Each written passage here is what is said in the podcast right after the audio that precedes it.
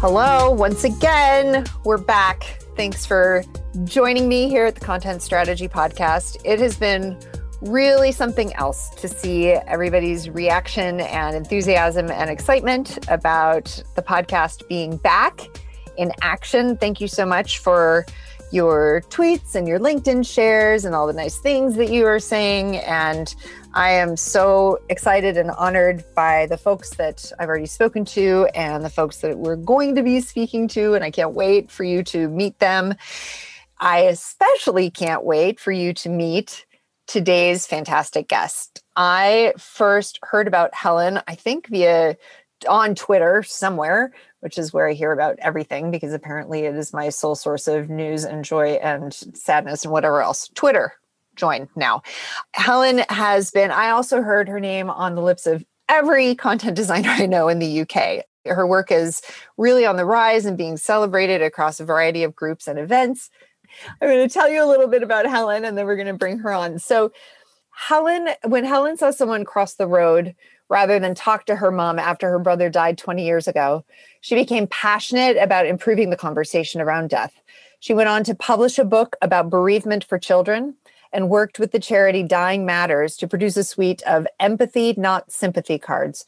She once trained to be a funeral director and is now a lead content designer at Co op Digital, specializing in and leading the tone of voice work for funeral care. Helen, welcome to the Content Strategy Podcast. Hello, Christina. Thank you for having me. Thank you for being here. I'm so happy. Helen, where where are you right now? I'm in uh, Manchester in the UK, which is where Co-op have their head offices. But I've, I've lived here a long time. It's a great place. What What do you like about it? Oh well, certainly not the weather, but it's kind of it's, it's it's urban. It's friendly. It's easy to get around. I used to live in London, which I loved, but Manchester has a lot of what London has, but fewer people. So that's what I think I like. I think you also have a cooler accent in Manchester. That's, yeah, that's coming from a Minnesotan, though. So you know take take what you will from that. Helen, I kind of had the opportunity to meet you up close and personal when you submitted uh, your talk proposal for Button, the content design conference, which is Brain Traffic's new event that's happening this October. Tell me a little bit about the talk that you're going to give and and why the topic is important to you. Yeah, I will. The talk is called Death and Other Difficult Words. And it's talk I'm super passionate about because it's about encouraging people to have honest conversations around death using the right words, truthful words, no euphemisms, and just trying to encourage people to talk more openly about it. And obviously, in content design, so in print, online, in digital products that, that we build and make, but also in, in people's lives as well. I would, you know, at the end of my talk, I always encourage people to, if you know somebody who's grieving, look them up, drop them a text, call them, pop in so it covers a lot of things really. And like you mentioned before about how somebody crossed the road rather than speak to my mum that really had a huge impact on me because I, I, sort of metaphorically said to myself i'm never going to cross the road. I won't cross the road if i see somebody walking towards me who's gone through something so terrible i'm going to go and say something. It doesn't matter what just something. And it sort of grew. They started as a 10 minute lightning talk when somebody dropped out of a of an event that we were doing 10 minute lightning talk and that was a year ago. And now uh, you know i'm, I'm speaking at button and, uh, and, and it's amazing. And I, I, think people are interested in this topic. I think it's one that you know people want to sort of hear more about I have told you a couple of times now that when we were sorting through proposals for Button and this topic came across, I literally set it aside in like a special gold star pile, thinking, I don't care what other talks are up for grabs. This one's going to happen at Button. And you know that's part of what i get to do because i'm executive producer at the conference but also it has like so many people it has an incredibly personal resonance with me resonance uh, when my mother died suddenly and terribly in 2015 it was it came out of nowhere. I had never lost anyone before in my life not a friend not a grandparent not an aunt not an uncle. It like started with my mom. And it was incredible to me to see the people who somehow knew what to say and the people who didn't. And the people who knew what to say to a person were, were people who had lost someone that they loved. And it struck me that I had never used the right language or said the right thing or sort of what what is it that we talk about? Like we grieve outward in the circle right? Like we don't grieve in onto the person who has experienced the loss that i was really sort of putting my words and my grief on them inappropriately. And and so not only is this an extraordinarily important and personal topic in our everyday lives but then you think about trying to translate that conversation not only to the digital sphere but also as a company online who is providing specific funeral services to folks who've lost people online, it, it is a mind blowingly complex, delicate conversation.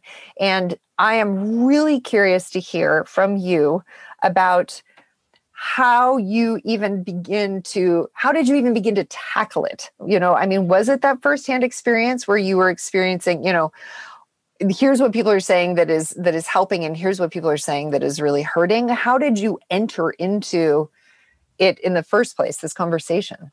Well, I mean, you've, you you hit the nail on the head a little bit there when you spoke about how the people that knew what to say are people that have gone through something themselves, and I mean, it's kind of unfortunate that you have to join that awful club to. That's exactly right. You know, That's you exactly right. Yeah, you don't want to be a part of that, but when you've gone through it, you you you are you know a little better. I remember just after my brother died, a, a few years later, because of course the first couple of years are just awful, aren't they? And, and um, I remember. I actually actively called up some friends whose parents had died, or you know, one uh, friend of mine, her mum had died and her dad had died before, so she felt orphaned. And um, I called her up to apologize for how terrible I must have been and how I didn't do enough and I didn't check in enough. And I, did, I did the same yeah. thing with at least four of my friends. This, oh my gosh. Yeah, you don't know until you know. And, but that, that's what drives me to do this because the more that we can sort of I, can do talks like this and people listen to these talks. I get some amazing comments afterwards from people that have both been through something or haven't or know somebody who has. And i just sort of think this is my way of giving back a little bit from what i learned from from going through that awful grief. Something good had to come out of it. I didn't go straight into doing in, into doing this because this was um, uh, andrew died 20 years ago now and i've been working as a content designer for five years. But it was something i was always very keen on on on trying to to I don't know to not you can't fix grief, you can't do anything like that, but you can just give people little moments of light relief in that darkness, and um, and that sort of felt really worthwhile pursuing for me. So that that's sort of why why it's, it's so important. So you have gone on from publishing a book about bereavement, working with the charity Dying Matters, training to be a funeral director and now you're a content designer. Can you tell me a little bit about the path that brought you to content design? Yes, I didn't walk, straight into content design. I've worked as an advertising copywriter for 15 years. So, you know, I used to uh, write about large fitting bras and wide fitting shoes and in car insurance and you know how copywriters know a little bit about everything and just uh, that that was my routine really i've always loved words i used to work in radio before that writing um, radio news pieces and I set up my own little business selling the sympathy cards that you mentioned, but I didn't ever use the word sympathy because people are not really looking for sympathy; they want you to empathize. So once I was I was doing that, and I wrote the little book for children about bereavement. I literally got a call out of nowhere from somebody going, uh, Co-op Funeral Care are looking for a content designer. I'd never heard the term content design. It is a fairly new invention, thanks to obviously Sarah Winters, who I think we both know. And I, I didn't really know what that meant but I turned along and turned up, and it was one of the most bizarre interviews. Uh, I sat there with all of my cards, all of my of bereavement cards that I'd made, and all of these things, and I told everybody about my route and how I'd trained to be a funeral director because I honestly thought that was what I was going to be. I thought if I could be a really brilliant funeral director and help people have a good funeral, because I'm also passionate about a good funeral can set you on the journey to better grief. And it's something to look back on. My brother's funeral, I would live it again tomorrow. I'd have him back first. But I would go through that day again because it was spectacular. He was a biker, proper biker, hairy to you know, patch on the back.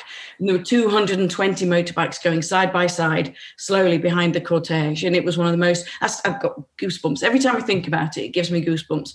And that's what made me think, you know, if I could be a funeral director and help people have experiences like that, that would be great.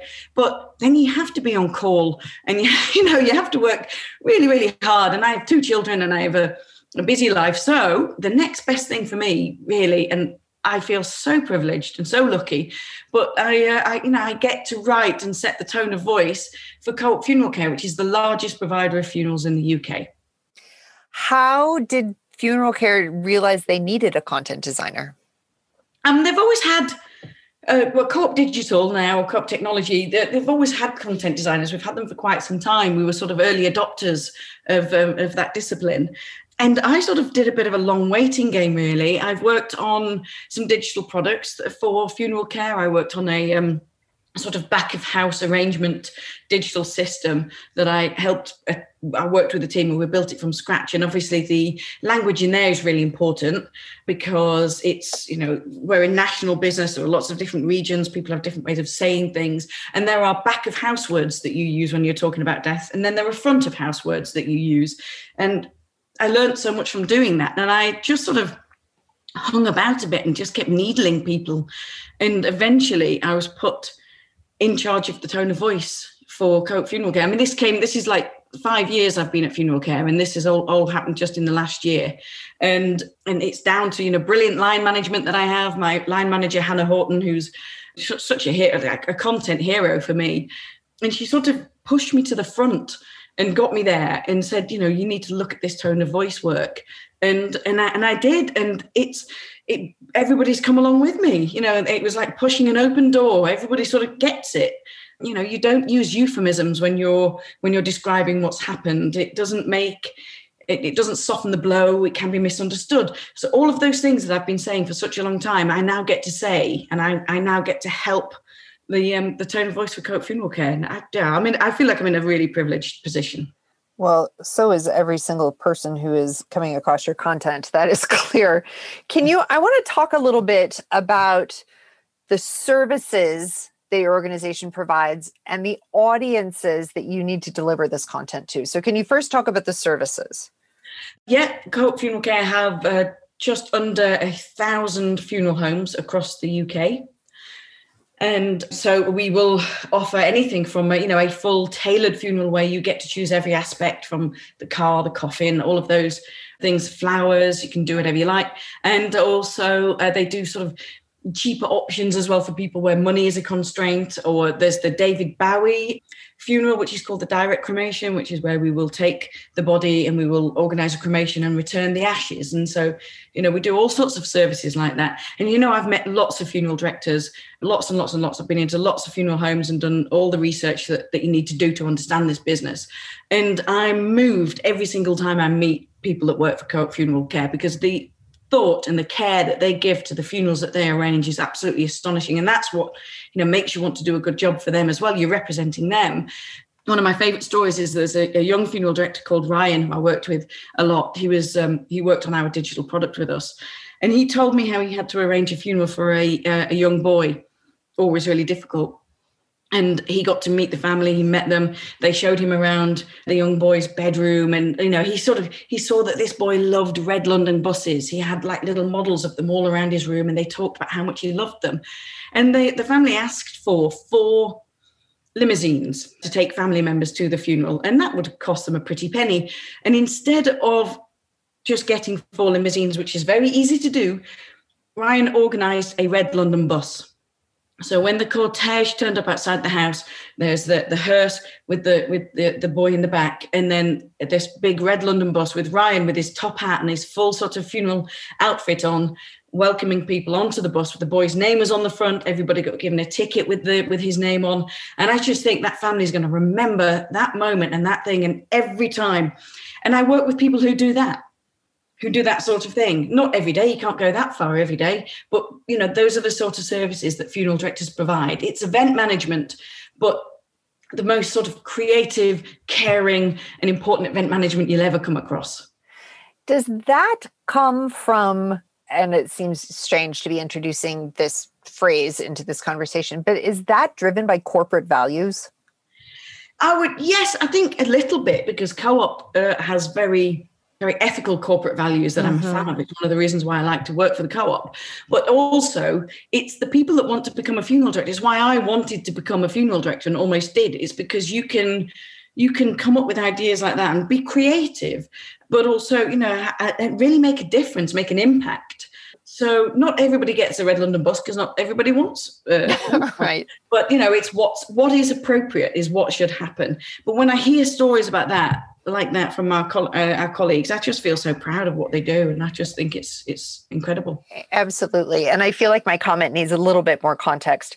I think that what I, what I was asking is that I unfortunately have have had now the opportunity and experience of working with several funeral directors for various member elderly members of my family, and they are you know to a person really just loving present respectful empathetic.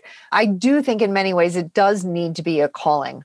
I think that maybe what's what was interesting what i was trying to get at is that to have a thousand of these funeral homes and to be able to show up for families like that to a person, whether or not it's highly creative, that's got to be driven by, to some degree, leadership right? Like to say this is what we stand for. This is who we put first. This you know versus just let me sit you down at a table and talk you through our high end line of urns yeah. right?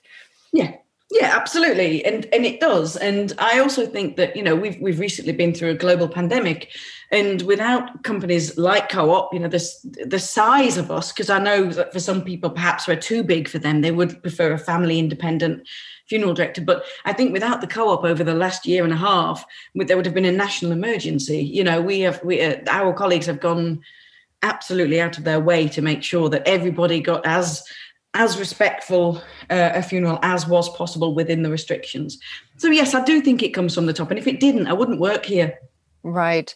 So tell me then about how that value set and how the nature of the services that are provided, how does that inform what gets built? digitally what what content design is required or the role that content design plays throughout the organization talk to me a little bit about it through that lens yeah sure we've made a lot of changes in the last year because I think sometimes we sounded like a corporation previously. So, you know, the opening line on the on the Co-op Funeral Care website a, a, year and a half ago used to be, we've been arranging funerals for 100 years. And when I came in and was able to look at that, and I'm like, nobody cares that we've been arranging funerals for 100 years. They really don't. What they care about is that you can do one for them now, today. So we changed that sort of thing to try and make us feel a little bit more personal. And, you know, because that's the, the, the experience that you get when you go and arrange a, a, a funeral with Co-op Funeral Care is a personal one, not a national corporation one so there was lots of work like that that we had to do but i'm also i'm so hugely passionate about not using euphemisms and not shying away from what we do. And i always say in my talk you know if we can't talk about death as funeral directors then who can? This is our business. This is what we do. And if you look at um, there's a lots and lots of lots of bereavement charities. I'm sure there are in america as well. But certainly over here every single one of them even like baby loss, baby death charities will talk about the death of a baby. They will talk about, you know, when someone dies. They will use the right language because it's the right thing to do. And we just have to, that's our evidence base there. I do know that sometimes when people see the word death or dying or dead, it might not make them feel great, but then, you know, it isn't, it isn't great. But it but there's no room for confusion and no room for misunderstanding when when you are um, clear like that in your language. And i've spoken to lots of funeral directors and met some agree with me some don't one of the things I, one of the qualities in a funeral director i think is empathy that we spoke about before. And if somebody is sitting opposite you and they're saying you know my mum has just passed away i think it's perfectly fine for them to say back to you know mirror that language in an empathetic way. I'm sorry to hear that your mum passed away. So I wouldn't tell people how to speak, but as a voice, as a funeral care business in the UK, we need to speak with one one clear voice. And the most important thing is to be understood and to help people get through the journey of arranging a funeral from A to B. And I think I often like to say that we, we don't i don't like to say that this is going to be difficult as well. We did used to say that across our site. We know that arranging a funeral can be difficult. Well grief is difficult. Arranging the funeral doesn't have to be because that's what our colleagues are here for. That's what we're here for. So if we you know if you go to the dentist and they say to you this is going to hurt you're going to flinch so we don't set ourselves up as saying this is going to be difficult so there's lots of different tonal changes that we made throughout this last year to get our language in, in a certain position and um I'm really proud of it at the moment. I'm really proud of how we do it, but I would never tell a funeral director how to speak.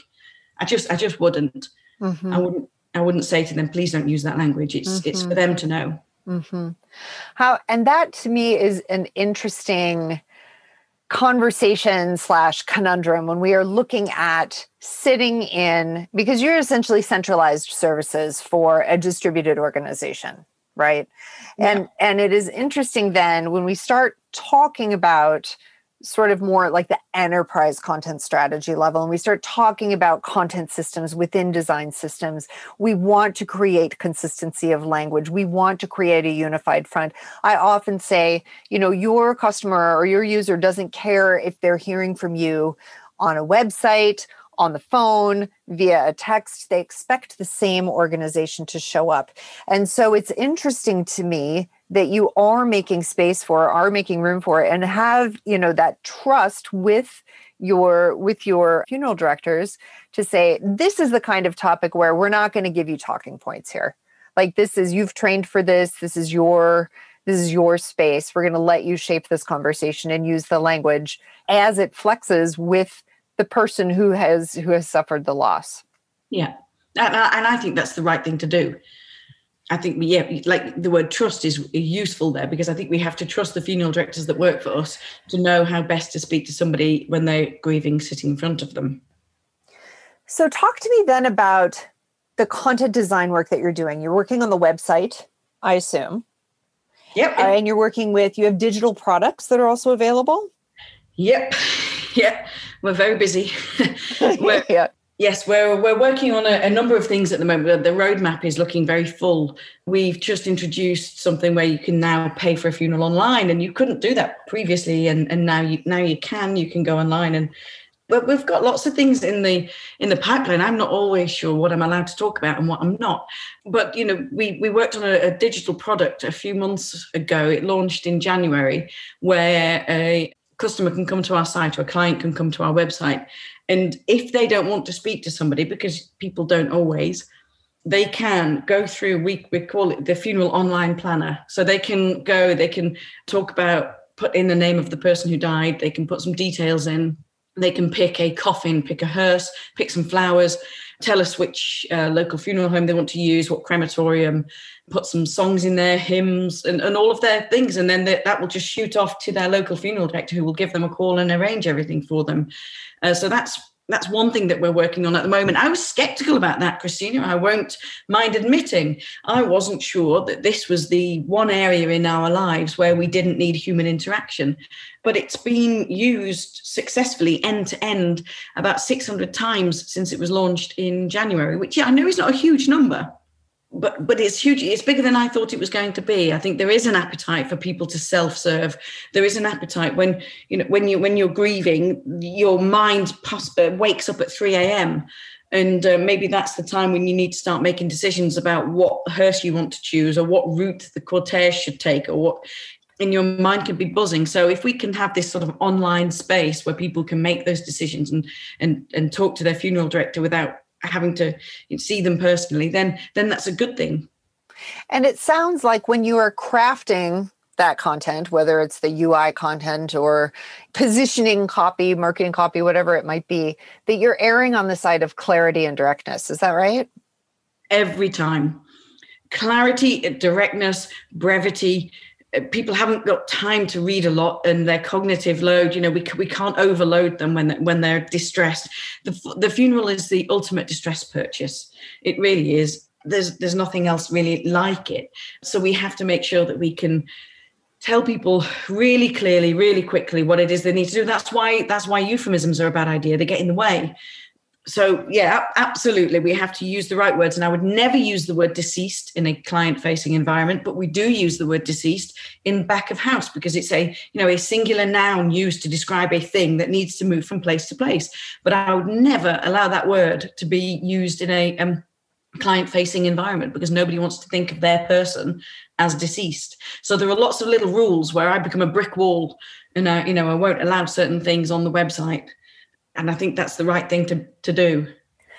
How Helen, when you first came to the organization, I'm going to assume just the fact that it said we've been we've been arranging funerals for 100 years mm. that you may have encountered some flowery language, some uh, very sympathetic language or some we're going to couch what's difficult in softer language. How in the world were you able to talk to this company that's been around for 100 years and convince them to lead with clarity and brevity versus sort of trying to care for people's emotions?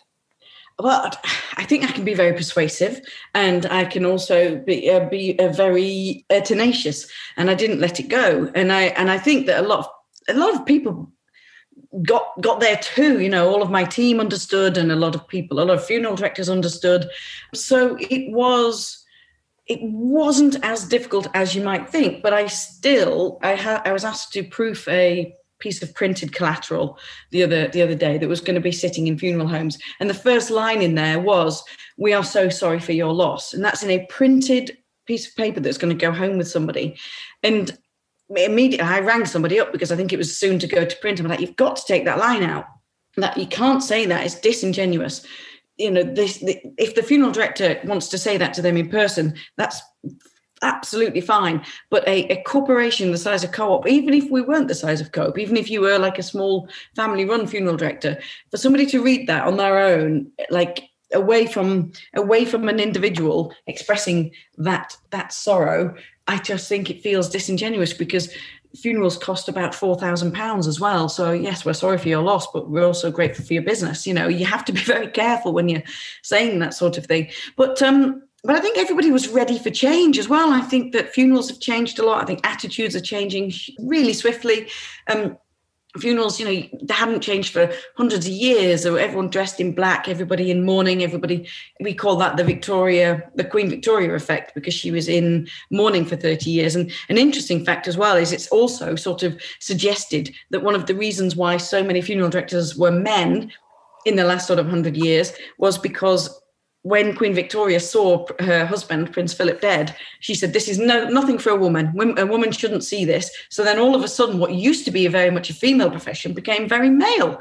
And, and now that's still your image. I bet you, when you think of a funeral director, you think of a tall, graying, older man, perhaps. But that's changing too. There are lots of really progressive, exciting female funeral directors coming to the fore. And that really excites me about about where it's going. And I think funerals are more colourful, perhaps.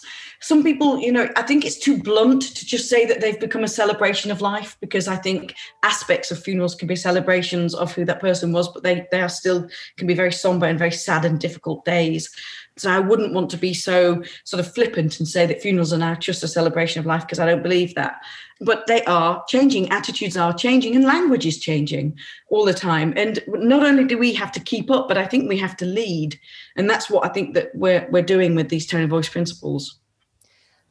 Talk to you about those tone of voice principles quickly. How how are those how are they documented? How are they shared? How do you help people continually embrace and and put you embrace them and put them into action? What are your what are your methods or or working norms that help to inform that? Okay, well, we have a our tone of voice principles sit within our brand guidelines that are given to any agency or anybody that comes to work for us. But in the last sort of six months, I've run maybe about eight or 10 training courses. So when people come to write for us, I, I give them a little bit of a, a, version of the talk that I'll, that I'll be doing at Button to explain the background as to why it's important to get this right, why it's important to not use the euphemisms and all those sorts of things and get people to really care about it.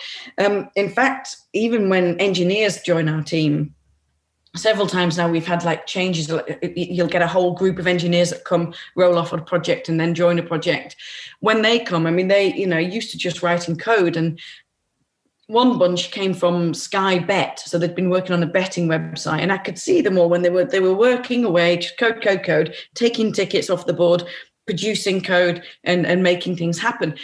But I did I did a talk to them. I took them through what it what it's like to arrange a funeral because I even people that write code I think it's important that they are connected to what it is that they're writing and what they're doing and who it's for.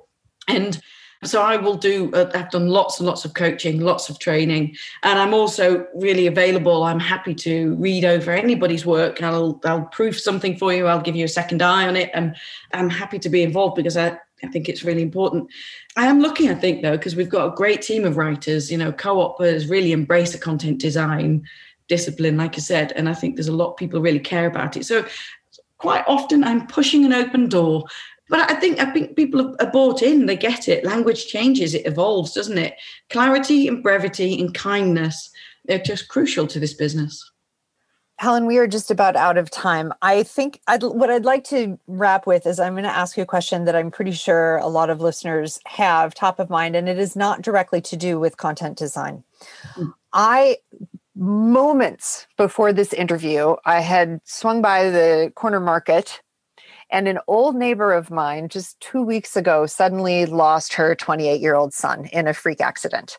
And I had sent an email. I had thought, oh, I need to call, but I want to give them space. I know they've got a lot of people in the house. And here I ran into her at the checkout line at this corner market. And I mm. just started openly weeping in front of everyone, which mm. is you know you don't want to be the one crying while they're standing there comforting you obviously like mm. that's not appropriate and i having gone through you know unthinkable loss myself all i could say was this is impossible and i love you and i'm so sorry and this is just an impossible thing. It's it's not it's not okay. And i didn't have any other words. How you know do people come to you and you say God, what should i say? When somebody dies what should i say? Yeah, I think what you said sounds absolutely right. I think it's okay that you showed emotion. It doesn't matter, maybe you wouldn't have wanted to be at a checkout, but um, I think it's really useful that you show emotion about, about that. And I think one of the cards that I wrote when I had my little business, it just said, I don't know what to say, so I might not say much. I just want you to know that I'm sorry. Because there are things that, unless you're a really clumsy and unempathetic individual, and there aren't many of those, you're not going to say anything that's going to make them feel worse you are not going to remind somebody that their child has died because they've never forgotten that. So I think going up, acknowledging it, and, and just saying, I am so sorry to hear about, and then say their name because people don't say the name of someone when they've died. And it's really important because the person who misses them wants to hear that name, wants to feel it, wants to feel it in their own mouths, in their own ears. They want to know that they've been remembered. So I think going up and just doing that, if you can't think of anything to say, just say, I don't know what to say. I just know, just, I'm so sorry about what happened. It is, I think what you said sounds perfect. It is utterly rubbish and completely difficult. And, um, saying something is important. I also think that the really important time to check in with people, because you're right, in those first few weeks or in the first few days after like an accident or a death or something, it can be busy. It can be busy. You can have a lot of visitors, a lot of flowers coming. And my goodness, do you need that? And you know, you really need that to fill your time when you're when you're feeling so hurt. And but it's after. It's after the funeral. People come to the funeral, very respectful, very wonderful, lots of lots of love. Funerals are such a loving, loving time. But it's a couple of weeks after the phone stops ringing people stop popping around and they don't want to mention it in case they upset you again. And I, I feel like the most important thing that you can do is this friend of yours that you saw at the checkout, call in on her in a month's time or oh, in two months, six months at Christmas, make sure she's okay. Say, you know, it must be really difficult at Christmas without say their name. Uh, and I think it's that there's, I think we need to look after people longer when they're when they're hurting. So that's some advice that I would give, but absolutely say something. That advice is just a it's just a gift. Thank you. Thank you so much. Helen, I can't wait to hear from you again and see your smiling face again at Button, which is happening in October. And if you also want to see Helen speak at Button, you can go to buttonconf.com and check out our, our full lineup there. Remember, Helen Helen was my number one. Don't tell any of the other speakers who may or may not be listening to this podcast. Thank you so very much for your time today, Helen. It's an honor to speak with you, and I can't wait to see you again in October. Thank you so much. Can't wait to see you. Thank you.